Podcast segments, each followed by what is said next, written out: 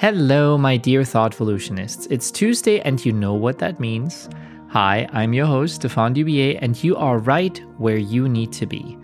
Listening to Thoughtvolution, the podcast where the thoughts of others meet evolving minds. And friends, it is time to evolve a little more. Today, I wonder where you find your inner peace. What is something that calms you down and manages to guide you when the days seem dark and endless? And what is it that silences those voices within, the destructive voices? Those telling you that you are bad, inadequate, not worth anything. Imagine being locked away, confined to a small space with nothing more than your own thoughts, your own judgment, and your own inner struggle. We sometimes say we have time to kill, but when you are as alone as my guest will describe being, time could easily kill you drive you crazy, make you lose yourself entirely. Many inmates facing solitary confinement actually experience severe mental damage from that complete isolation. What would you use to escape? Not necessarily from that prison cell, because that would be illegal, but from whatever it is those little inner voices are telling you as you are all alone. For my guest Baylen, his artwork became his armor, and it has helped him through impossibly tough periods of his life. Shortly after graduating from high school, Baylen became hooked on heroin. And when I say hooked, I really mean it. The hook of that drug pierced much more than just his skin. It pierced his self worth, his relationships, his entire existence. He ended up overdosing three times before even reaching his 21st birthday. Drug use and crime sadly often go hand in hand. Baylen committed nearly a dozen armed robberies. He did time in jail and prison, and especially the time he was forced to spend in solitary confinement was a profound experience he will discuss with us today. What happened within him when he was left to himself entirely? When he was forced to dance with his inner demons without any other human interaction to distract him, without an opportunity to escape from his own reality. Baylen will tell us about his art illuminating the pathway out of that cell, out of his past, out of his own head, and about him becoming unstuck in what he had thought to be the life he was condemned to live. Instead of continuing to hurt others and himself, he chose to intentionally change his life and to use his talent as a lighthouse for his own future and as an inspiration for others. Friends, Baylen's story is one about redemption and self forgiveness, but also about the power of finding your source of peace.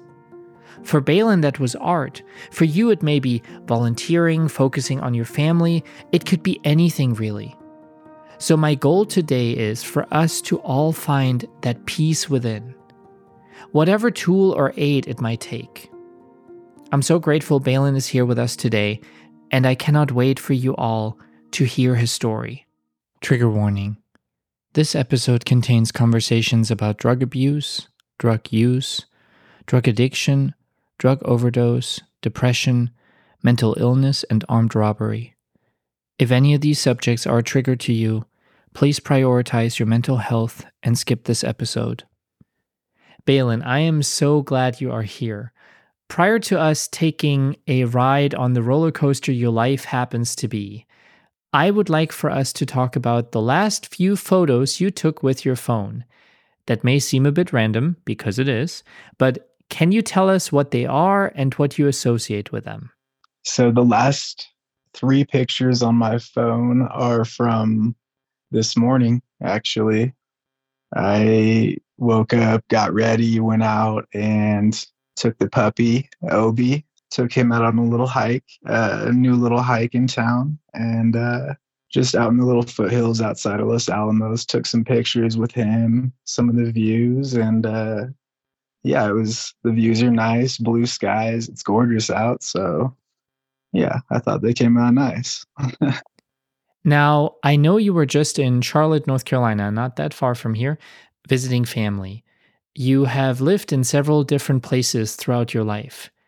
Where do you feel most at home nowadays, and why is that? So I feel most at home these days, just honestly wherever family is right now.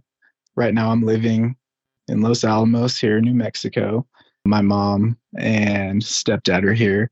I love living here. This is like this is a dream come true. I have my own space here. You know, I'm starting to put out roots. I'm starting to meet people here in this town and the surrounding areas. So I feel like this is my home now.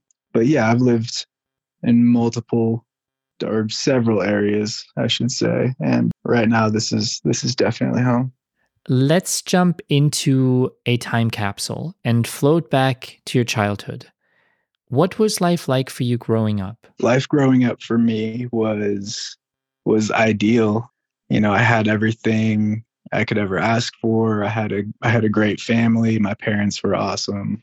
My sister was great. She's 5 years younger than me. We had a great household growing up on uh North Shore of on the California side of Lake Tahoe so growing up, we had, you know, we had everything we wanted. Our uh, both my parents were teachers, um, so we weren't like like wealthy, but you know, we had, you know, everything we wanted at Christmas. We'd go and visit family. We'd travel. You know, summertime, we we'd travel. We'd go camping. We'd drive. You know, all over all over California, all over the country, really. You know, uh, we had a great home growing up. That's all I can think of.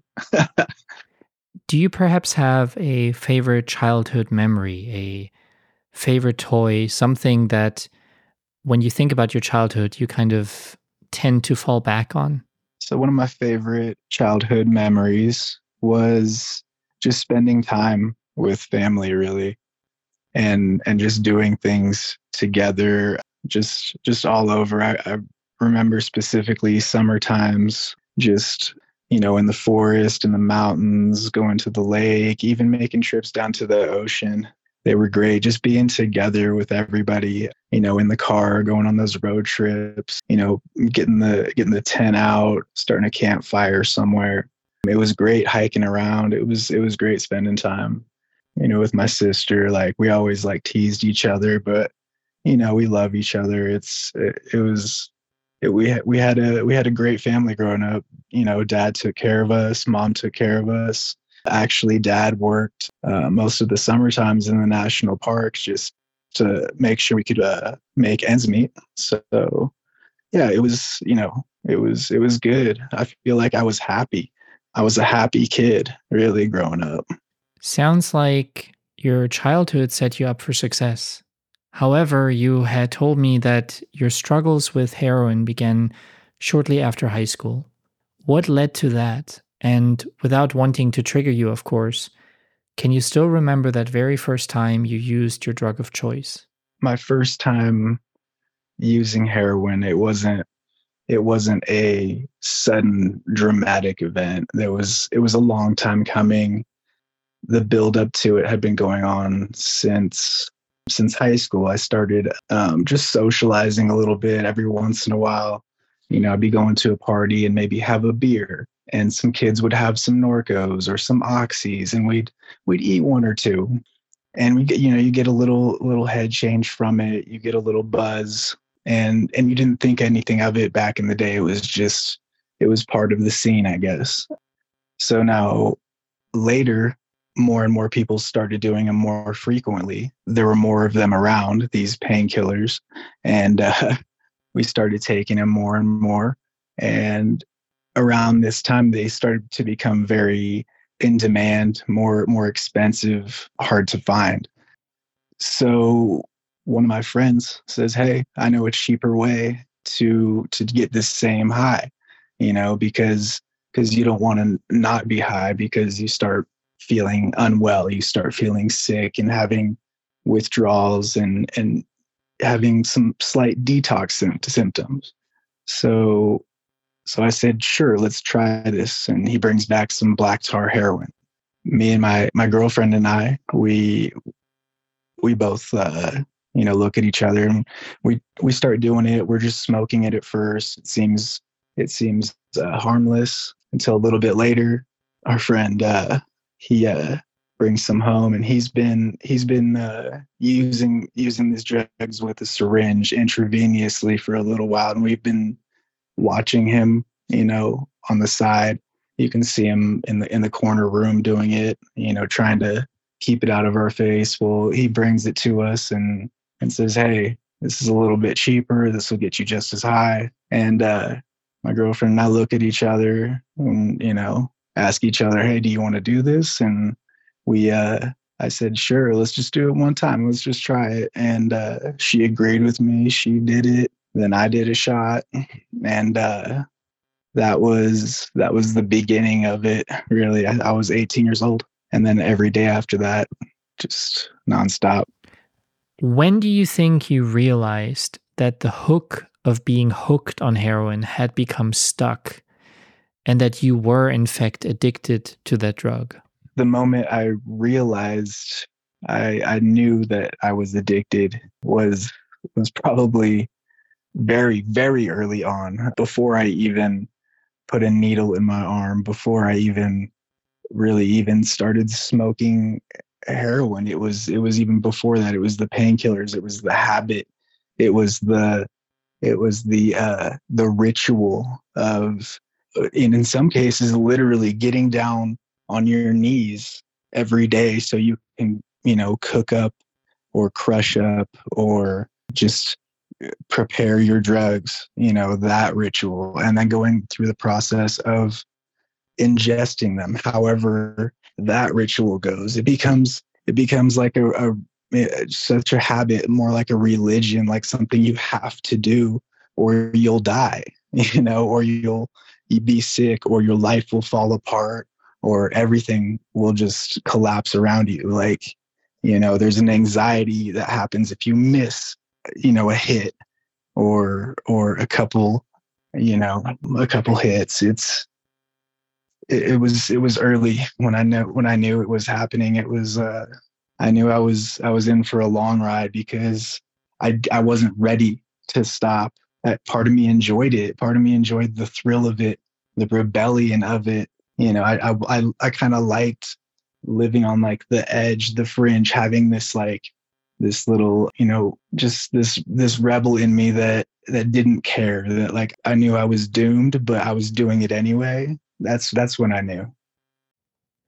You were trying to rebel. What were you trying to rebel against? Were you unhappy with society as a whole was there something else that bothered you that you just wanted to protest your own way? I had this rebellious streak in me from from growing up in such such like a controlled such a such an idyllic life. Like everything was so great. Everything was so perfect. Part of me didn't didn't like it because eh, you know it, it just didn't it didn't sit right with me. I didn't feel comfortable in it I just felt like there was there was more to life than that maybe. There was a lot of curiosity about like oh what is you know what are these drugs about? Like what does that feel like? What does this feel like?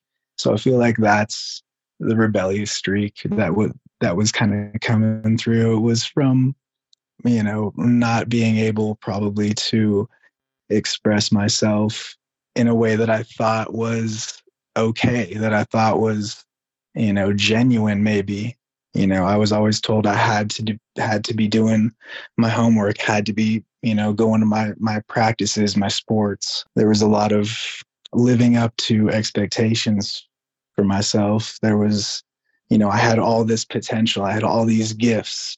I had to take advantage of them. I had to, you know, it was it's something that had to be done. So, you know, that that part of me was like, maybe I don't have to.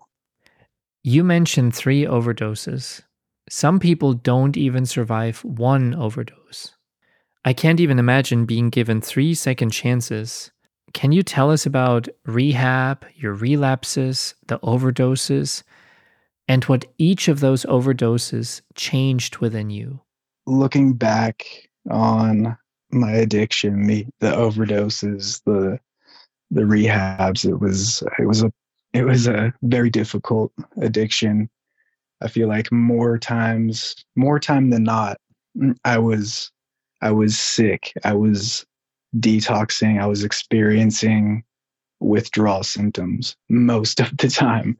Um, looking back, you know, there there were obviously, you know, the highs where I was gone out of my mind. I was asleep, you know, I was passed out, you know, but most of the time I was miserable. Most of the time I was sick. I was just trying to make it to the to the next dose, to the next hit so I could feel normal, not even get high anymore, but just to feel normal. Just getting back to a feeling of normality became what the entire what your entire existence is about what you that's all that's all you live for there's the overdoses the first overdose. I went i was living in monterey california. I went to salinas with my girlfriend and a couple friends. We go down to the shady part of town park in our little spot around the corner you know we get out of the car we go and find somebody who's selling heroin. We go down it's across the train tracks you know there's you know it's it, it used to be bad in this part of town. Um, i don't know if it is now but we'd go there we would get our dope just enough really just just enough to get high not even enough to to to get us through for multiple days or weeks because we we didn't want to be doing this for a long time. We wanted to, this just to be the last time. So we would go and just get enough for a day, sometimes maybe two at the most. So, you know, the the goal always in mind is just to go and get enough to to be well, just to be able to function, just to be able to go to work and earn my paycheck. You know, I'm just trying to function like a normal person. And uh unfortunately I have to go down, you know, to this shady part of town and and pick up my medicine is what it feels like every day. So I go and pick it up for the last time, I think. And uh, it's from this new person I've never seen before. So, you know, in in some of the literature, some of the harm reduction guides that they that they give to uh, addicts, they say, you know, make sure you test your new dope.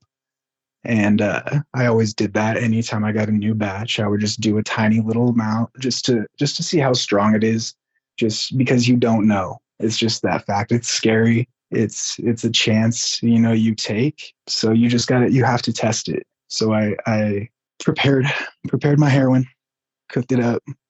I did my shot and immediately I knew it was I knew it was too strong. I could feel it just hit me way too fast. I turned to my girlfriend next to me, sitting beside me in the car. I say, I think I did too much. And I was out just gone. I wake up, the EMTs, the first responders are there, oxygen on me. They just got done, I guess, performing CPR. My chest hurts. I guess I hadn't been breathing. I've been gasping for air. Uh, t- started changing colors. My lips were blue, purple, or something. They load me up into the ambu- ambulance. We go to the hospital. While I'm there, the police officer that watched the whole the whole uh, first responder scene happen. He followed us to the hospital and arrested me while I was sitting in the hospital bed. So there I was, sitting in the hospital, handcuffed to the hospital bed. I'm sitting there. I'm 18 years old. I'm scared. I'm I'm sick, and I don't know what's going to happen. The police officer officer says, you know, we're taking you to county jail where I go and get processed in. So the the other incidents of overdoses, one of the times I had just again driven to Salinas to go and score my my medicine for the day just to get me well, and I couldn't even drive back home because I was so I was so sick. I, I you know the sweating, the nausea, the pain in your bones in your back, you know the chills.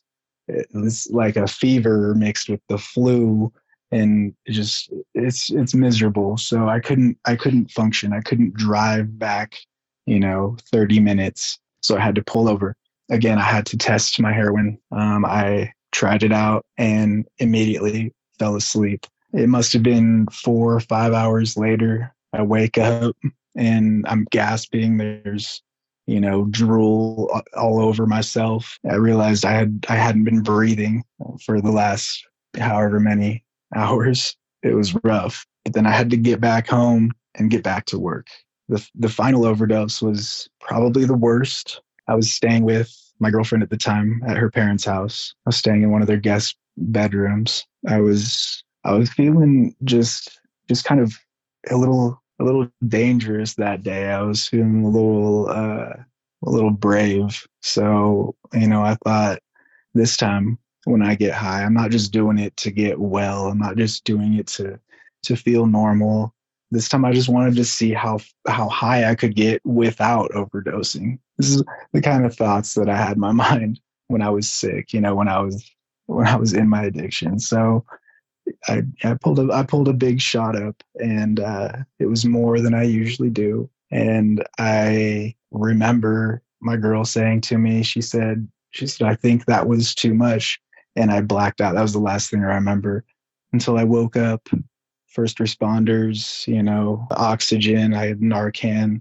When when you get when you get hit with Narcan after an overdose, you immediately go into detox, into withdrawal. So it hurts you're in pain it's it's it's like a it's like a, a seizure it's like it's uh it's like an electric almost heat just going through and burning through your body so it hurts coming back from an overdose. Being in that unconscious state i remember you know falling asleep. It was it was just like falling asleep. It was peaceful you know? And i don't i don't say that to glorify it. I just mean you know i had i had reached like a high that i hadn't reached before. And i felt like you know after when i when i was waking up like okay that's enough for me. I'm done. I want to get out of this for real this time you know this is it. I can't i'm not going to survive another overdose. That was my third one. That was it. I don't want any more problems with with this drug. That was that was too close. As i had said before Sadly, drug use and crime often go hand in hand. Can you tell us about your criminal past, the armed robberies, and what headspace you were in when you did what you did? My criminal past began, you know, uh, when I was 18, waking up from the overdoses and having to do jail time. From that point on, I was always on probation, always under supervision. I was having to go check in and see my parole officer, probation officer, having to drug test for them, having to attend rehabs or um, inpatient, outpatient counseling, this and that. Um, you have to jump through a lot of hoops, paying fines. There's there's a lot you have to do. There was a long stretch where I gave it 110%. I was I would told myself I'm going to do this. I'm going to get off of probation put it behind me, get it out, get it off my record. And uh, I I wasn't finished with my addiction. You could say I was still in recovery. I relapsed. I tested dirty. I would do you know a few days in jail as as punishment, or you know probation would punish me in one way or another. So I would rebel. Um, it was it was like a cat and mouse game, just just going back and forth, trying to to to work a job while still going to you know hours and hours of meetings every week as well as you know all these other mandated activities it gets tiring. I got tired. And then the relapses kept happening. I couldn't i couldn't quit. I couldn't get clean for for long enough. So you know i kept having to extend my probation time. It kept being extended over and over longer and longer. So there was no end in sight. You know i felt like when i was you know 20 21 22 i was basically just trying to survive by just you know not getting caught i was just trying not to get arrested by my po trying not to get pulled over in in, in any instance now the first time i went to prison was in california i was 20 years old and my probation had been revoked so many times. The the court system finally said enough is enough. We're going to send you to prison for two years. They uh, let me out with, you know, a halftime, good times. So I got out after a year. When I got out, I moved down to New Mexico briefly, mm, and then moved up to Portland with the girl that I had met we we moved to Portland. I was working up there for a while. I was working at doing hardwood flooring, um, some construction. The entire time I was living there, I was doing heroin. I was on Suboxone, methadone. I was just doing all kinds of opiates. This this girl and I had met through a mutual friend that was that was into drugs. So so that was all that we had in common, really. We were we were using every day. It was heroin, it was a little bit of cocaine. We were we were shooting it up every day. It was it was getting really expensive. Eventually, I got fed up with my job doing hardwood floors and and uh, I quit. I broke up with my girl my girlfriend. We we split up. At this point, I'm going through some pretty heavy withdrawals, some some detoxes, pretty bad. I'm I'm you know shaking, sweating, can't can't see, can't think. You know, the pain is is bad. I'm sitting there and I look across the street at a Shell gas station. I, I see the attendant go into the bathroom and I think, man, I can just run over here, open the register, grab the money. And that's exactly what I did. I ran across the street, ran in there, opened the register, and he came out of the bathroom. He he looked at me. He said, Hey, what are you doing? I said, I said, back the fuck up or I'm to shoot you because I was so sick. I was so lost in my, in my addiction, so gone. He got scared, ran off. I got away and I had enough money to, to keep me well for a few days. It wasn't to get high. I wasn't enjoying this. You know, I was, I was trying not to, I was, I just wanted to get some sleep. You know, I hadn't slept in weeks, you know, I just wanted to to breathe like a normal person and relax and sit still and and just just be at peace finally you know and i and i was that for a couple days then i ran out of money again and i thought eh, that was too easy the first time why not try it again and again and again and again it was just too easy and all the while i'm thinking I'm I'm going to get caught. I know I am. It's just it's going to happen. You know, I'm not going to get away with this. So, you know, in my mind I'm preparing myself for going to prison, going to jail. I'm I'm thinking that's where I'm going to be. So so why not just do another one? Why not do another robbery? Ends up being I think 11 of them. On one of the one of the last ones, the uh the cashier working at this gas station that I just robbed he had he followed me maybe two blocks back to my car without me knowing saw you know saw my license plate took a picture or something that's how i got my information and then a crime stoppers you know anonymous tip said i was at this place at this time and uh yeah so july 3rd 2012 i wake up pretty early I think I just slept for like an hour, ran out of dope again. Um, I'm sick. I'm miserable. I'm I'm going through it. I call my dealer. I say I'm on the way. I have to drive across Portland, across town. So I said I'll be there in a little bit. On my way over there, I see an unmarked police sedan in front of me, and I think, okay, I got to drive careful. You know, I'm on the run, probably looking for me. I couldn't go around the the sedan, I there was, you know, the traffic was blocked on either side. And then I look behind me and there's a an unmarked SWAT truck. And I'm I'm like, okay. The light turns green. We start moving forward. I get pinned in, and that's when the the canines come out. The, you know the SWAT team comes out. You know, they told me to put my hands in the air, get out of the car, get on the ground. At that moment, I was thinking in my mind, I, I was thinking I'm I'm fast. I'm a fast guy. I might be able to to outrun some of these some of these guys, but there were there were way too many. It was I knew it was over. So I got out, laid down, and uh, that's when they arrested me. I know your life has changed greatly since, and we will talk about prison and solitary confinement and the moment you decided to turn a brand new page in a little while. Have you since asked the people you hurt in your past for forgiveness? And have you truly and fully forgiven yourself yet?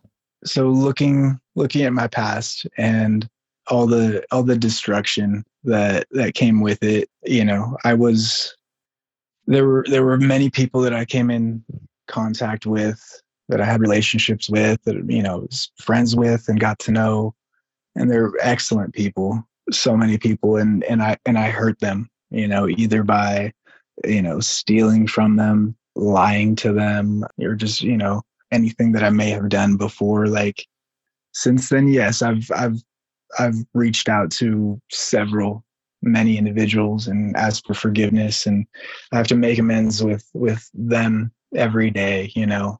It's a daily it's a daily process for me. It's a it's a routine i have to go through and check myself on is is forgiving myself for being just just for making such poor decisions you know that making decisions that i knew were were bad but did them anyway making decisions that i didn't want to do but i had to. I felt like you know there's there's no excuses for anything but it's it's hard forgiving yourself. I feel like that's probably the hardest. It's easy to go up and ask someone i feel like but there's a lot of people that i wish i could go back and uh, say you know from the bottom of my heart i'm very very sorry. Like the the things i did were inexcusable and i apologize you know?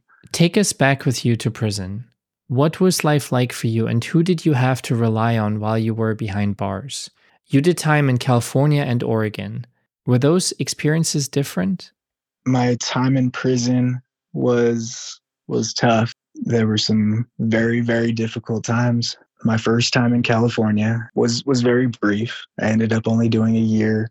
I knew a lot of the people I was in there with. It felt kind of at, when I first walked in, it was terrifying. You know, after a while, you start you start meeting people and and talking about stuff and and you start you start actually having fun.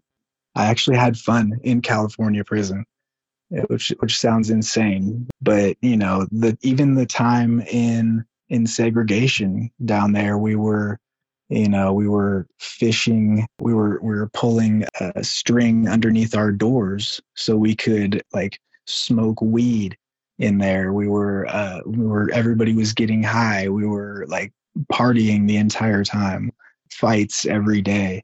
You know, so that part of it was scary. There were there was a couple riots in there where it was it was probably like a, a hundred or so people and uh, you know we had weapons, all sorts of stuff. I got you know hit my face a couple times. I was you know lip busted open, and and there were times when I like would black out from being hit so hard. You know, so many times. I just I can't even remember, can't even keep count. But uh, but then after that, our our homeboys, our friends, the the guys that that we were you know that we had things in common with we would we would help each other up and make fun of each other and and and uh, you know dust each other off afterward. It was it was like a coming of age, like a almost like a, a process of growing up.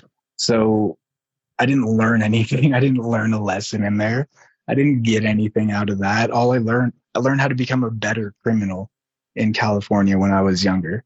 And in the prison down there, it was it wasn't it wasn't good. Um, they're not rehabilitating rehabilitating people in in prison in California. You have you have very few opportunities to to better yourself, to get into a program and and to to get like a license or or a certification. They do have those programs, but the prison population is just way too large to to be able to be able to rehabilitate with the amount of money that they're putting into programs right now um, as far as building construction technology, HVAC, plumbing, electricians.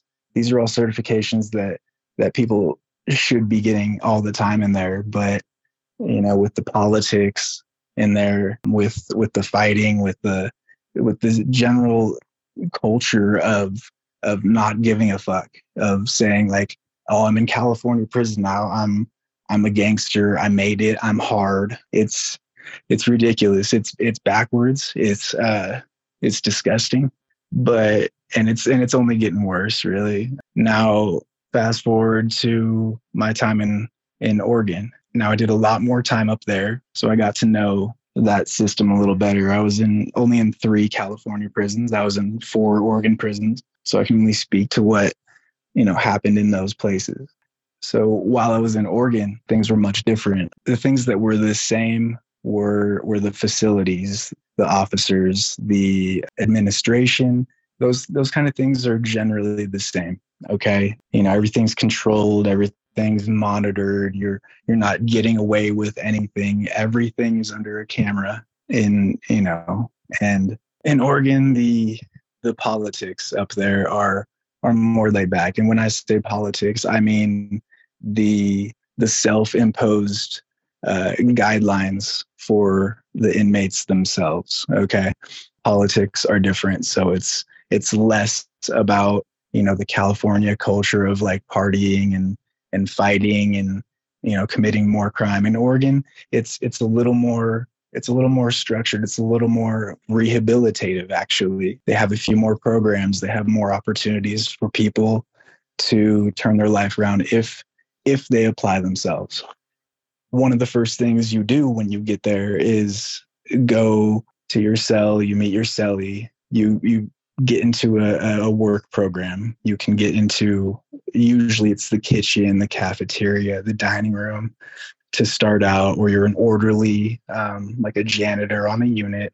These are the beginning jobs that you get, and and these jobs pay very little. I'm talking about like max max is like thirty dollars a month. Okay, and and most of these guys don't have family or a support system. I was very very fortunate to have my family who who most of them were with me the entire time. They they wrote me letters. I was able to call them on the phone anytime. I got visits every once in a while, you know, come and come and see me. So I was very fortunate to have letters coming in. You know, I had mail. These are things that that you can't take for granted in there because most people don't have a support system like that. So they resort to just hustling or committing minor crime in prison just to be able to to make ends meet to be able to feed themselves a little bit clothe clothe themselves with some decent shoes some shirts Oregon prison was was was okay. All prison is horrible. Let me let me just set that straight. Let me just let me just set that in stone. It is it is horrible. It is devastating. It is I wouldn't wish it upon my my worst enemy. It's it's it's a place no one wants to be. Oregon was just a little bit less so. You told me that the time alone in solitary confinement was a life changing experience for you. Can you explain that to us? What did you learn and how did you keep yourself from quote unquote going crazy?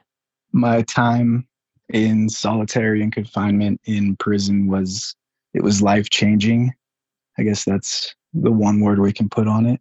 I was in segregation multiple times in prison. I was in SEG three times for various assault charges. Um, one of the times was over a discrepancy playing cards. Another one was because I was put into a, a, a cell with someone who had allegedly ratted or told on someone else, and he had to be taken care of, so to speak. So I had to assault him, or I would be assaulted essentially.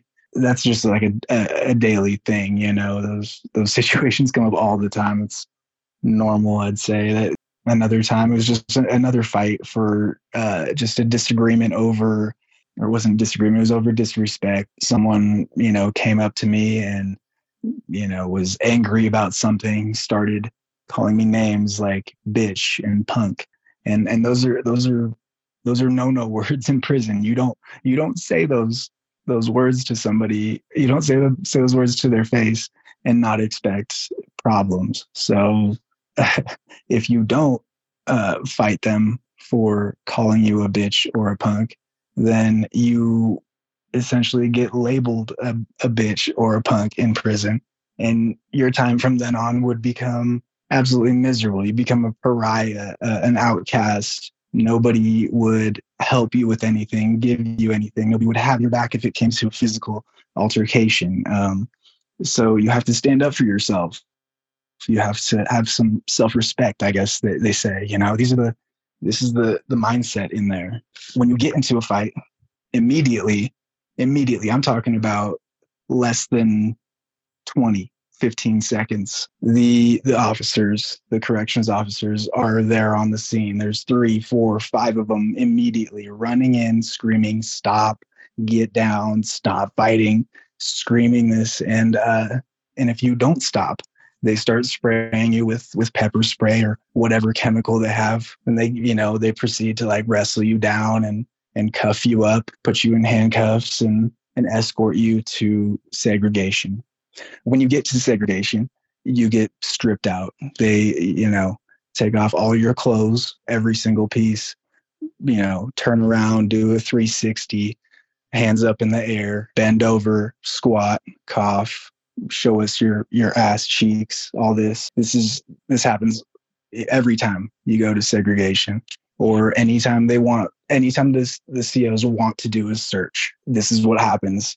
You you learn to be okay with being naked in front of grown men. It's it's insane. It's degrading. It's uh it's demoralizing. It's dehumanizing i feel like. So once you change into your your little uh, segregation jumpsuit. You get that. You get your bedroll, just, uh, a sheet and a mattress, and you you go to your your single cell. Now it's a it's probably a, an eight by ten or twelve foot cell. There's a concrete or metal bunk. Lay down your mattress on there, make your bed for the night, and settle in. for an assault, you're looking at 180 days. That's six months. You're doing six months in there, and all you get is your mattress. Um, you get your your mail, your letters. You get books. Aside from this, don't expect anything else. That's that's all you have coming. Your entire six months in there. So, so it was it was difficult. At first, you just sit.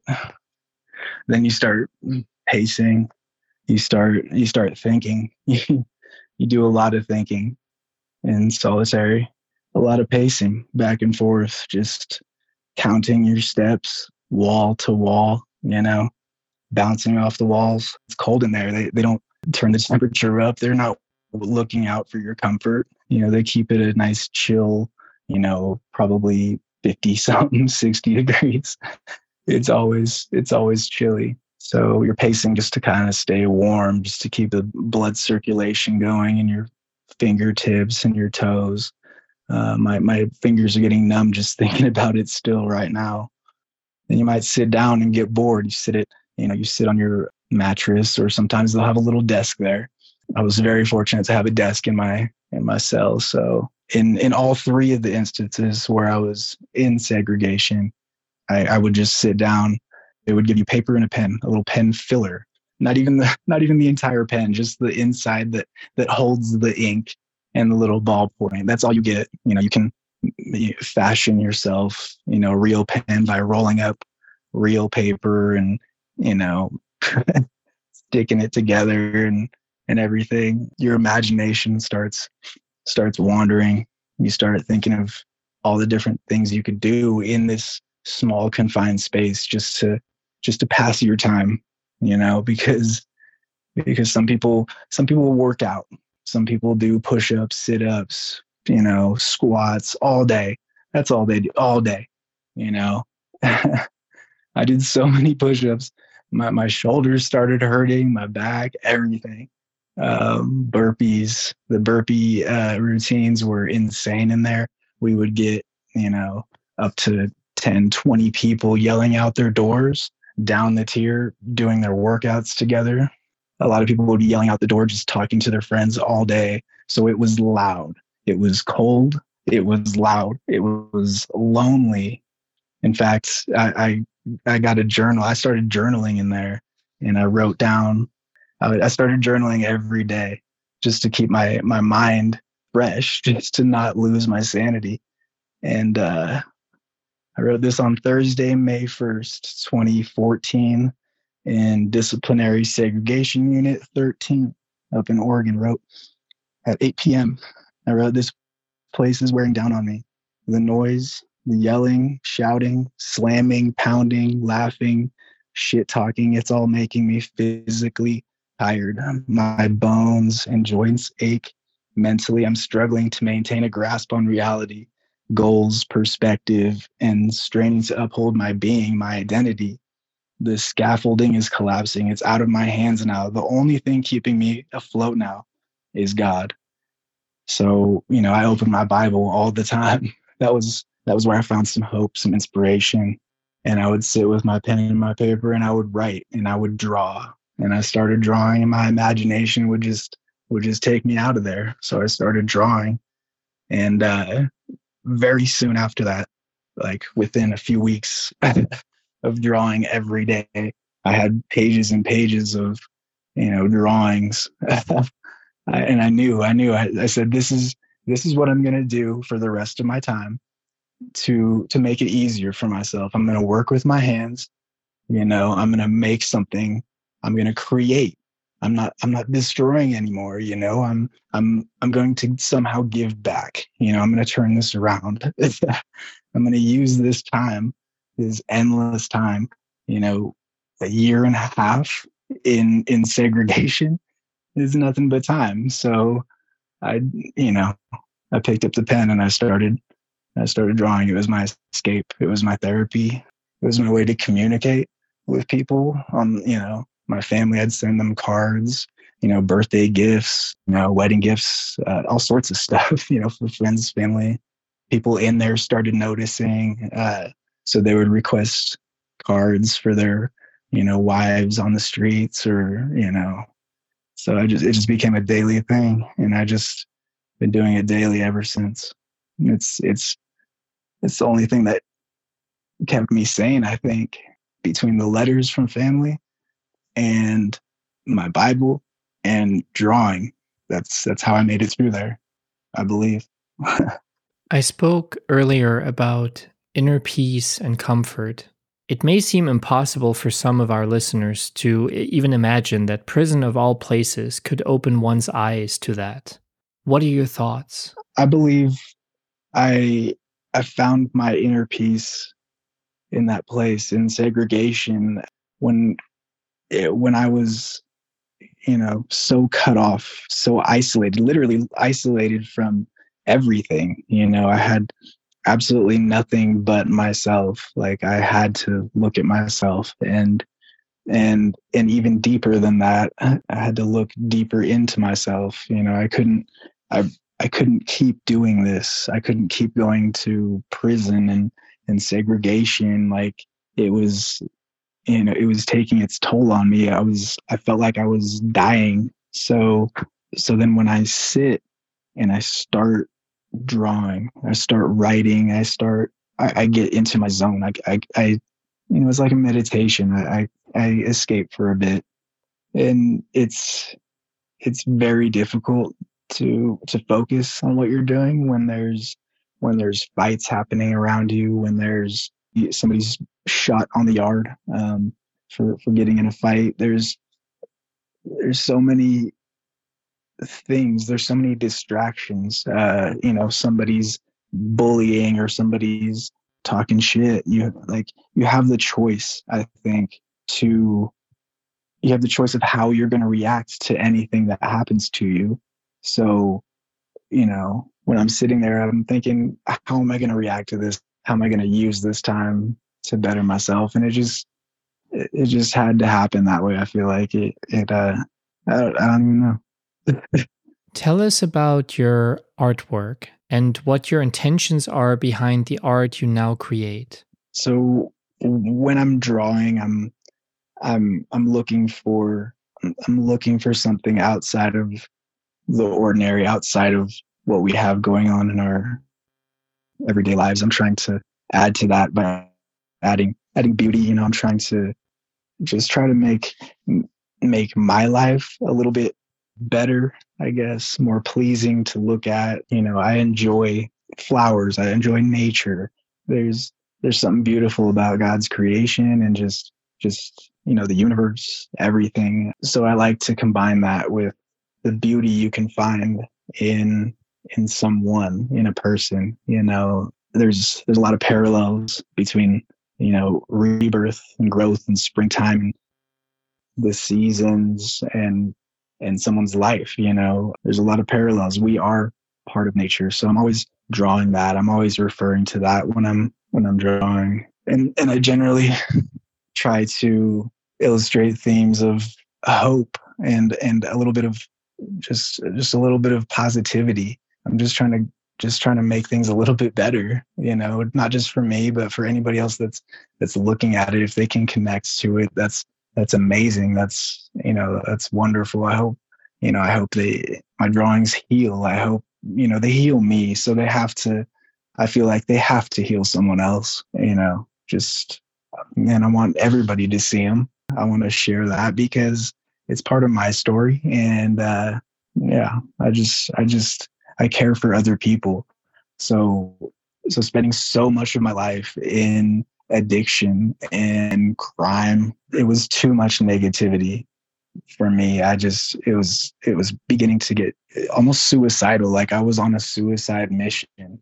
So so drawing essentially saved me from that. It kept me, it gives me hope. It's like, okay, I have something to build tomorrow. I'm I'm I'm building this skill. I'm I'm uh, I'm growing I'm not dying anymore. I, I OD'd three times. Like I'm trying to, I'm trying not to do that. I'm trying to do the opposite now. I'm trying to live three times. You know. If I gave you a pencil with an eraser on it to use for your own life, is there anything you would change and rewrite? And if so, what would that be? if you were to give me an eraser, I'm I'm not sure that I would go back and, and change much about my past. There were there are many things, many horrible bad decisions where I should have made a different decision, but I didn't. And I subsequently learned from that. I I feel like I grew from that. Unfortunately, people were hurt in the process. And that's the part that I would go back and erase is, is my relationships, the people that I came across in my life, the people that I interacted with on a daily basis, you know, friends, family, law enforcement, anybody, victims, passerbys on the street.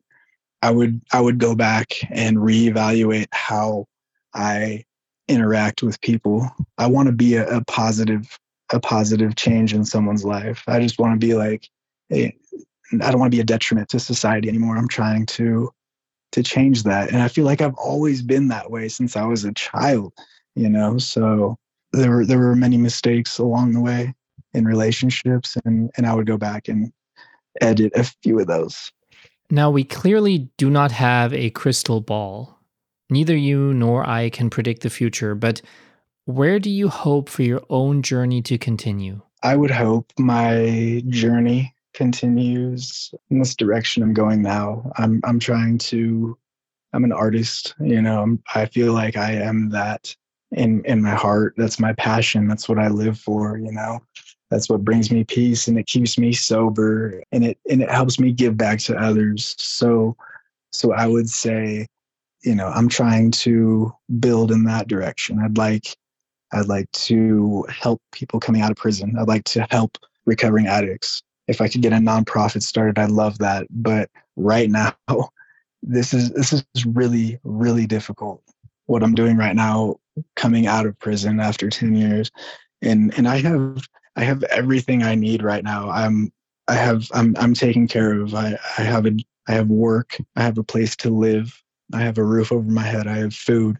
I'm I'm I'm okay. There's there's millions of people walking out of prison that that don't have this and and if it's this difficult for me to fit to to re assimilate back into society if it's this difficult for me and i have all of this uh, you have all these tools i can only imagine how difficult it is for the people that don't have these tools and and there's too many of them and i'd like to to change that change that i just talked to one of my friends the other day yesterday actually, and he he just got out recently. I'd say in the last month or so, and he's up in the Portland metro area. He doesn't have the resources. He's homeless right now, he's struggling to stay clean because he's so stressed out about where he's going to live. He didn't have the opportunity in prison to to get his license or certification or anything. That that opportunity was never afforded to him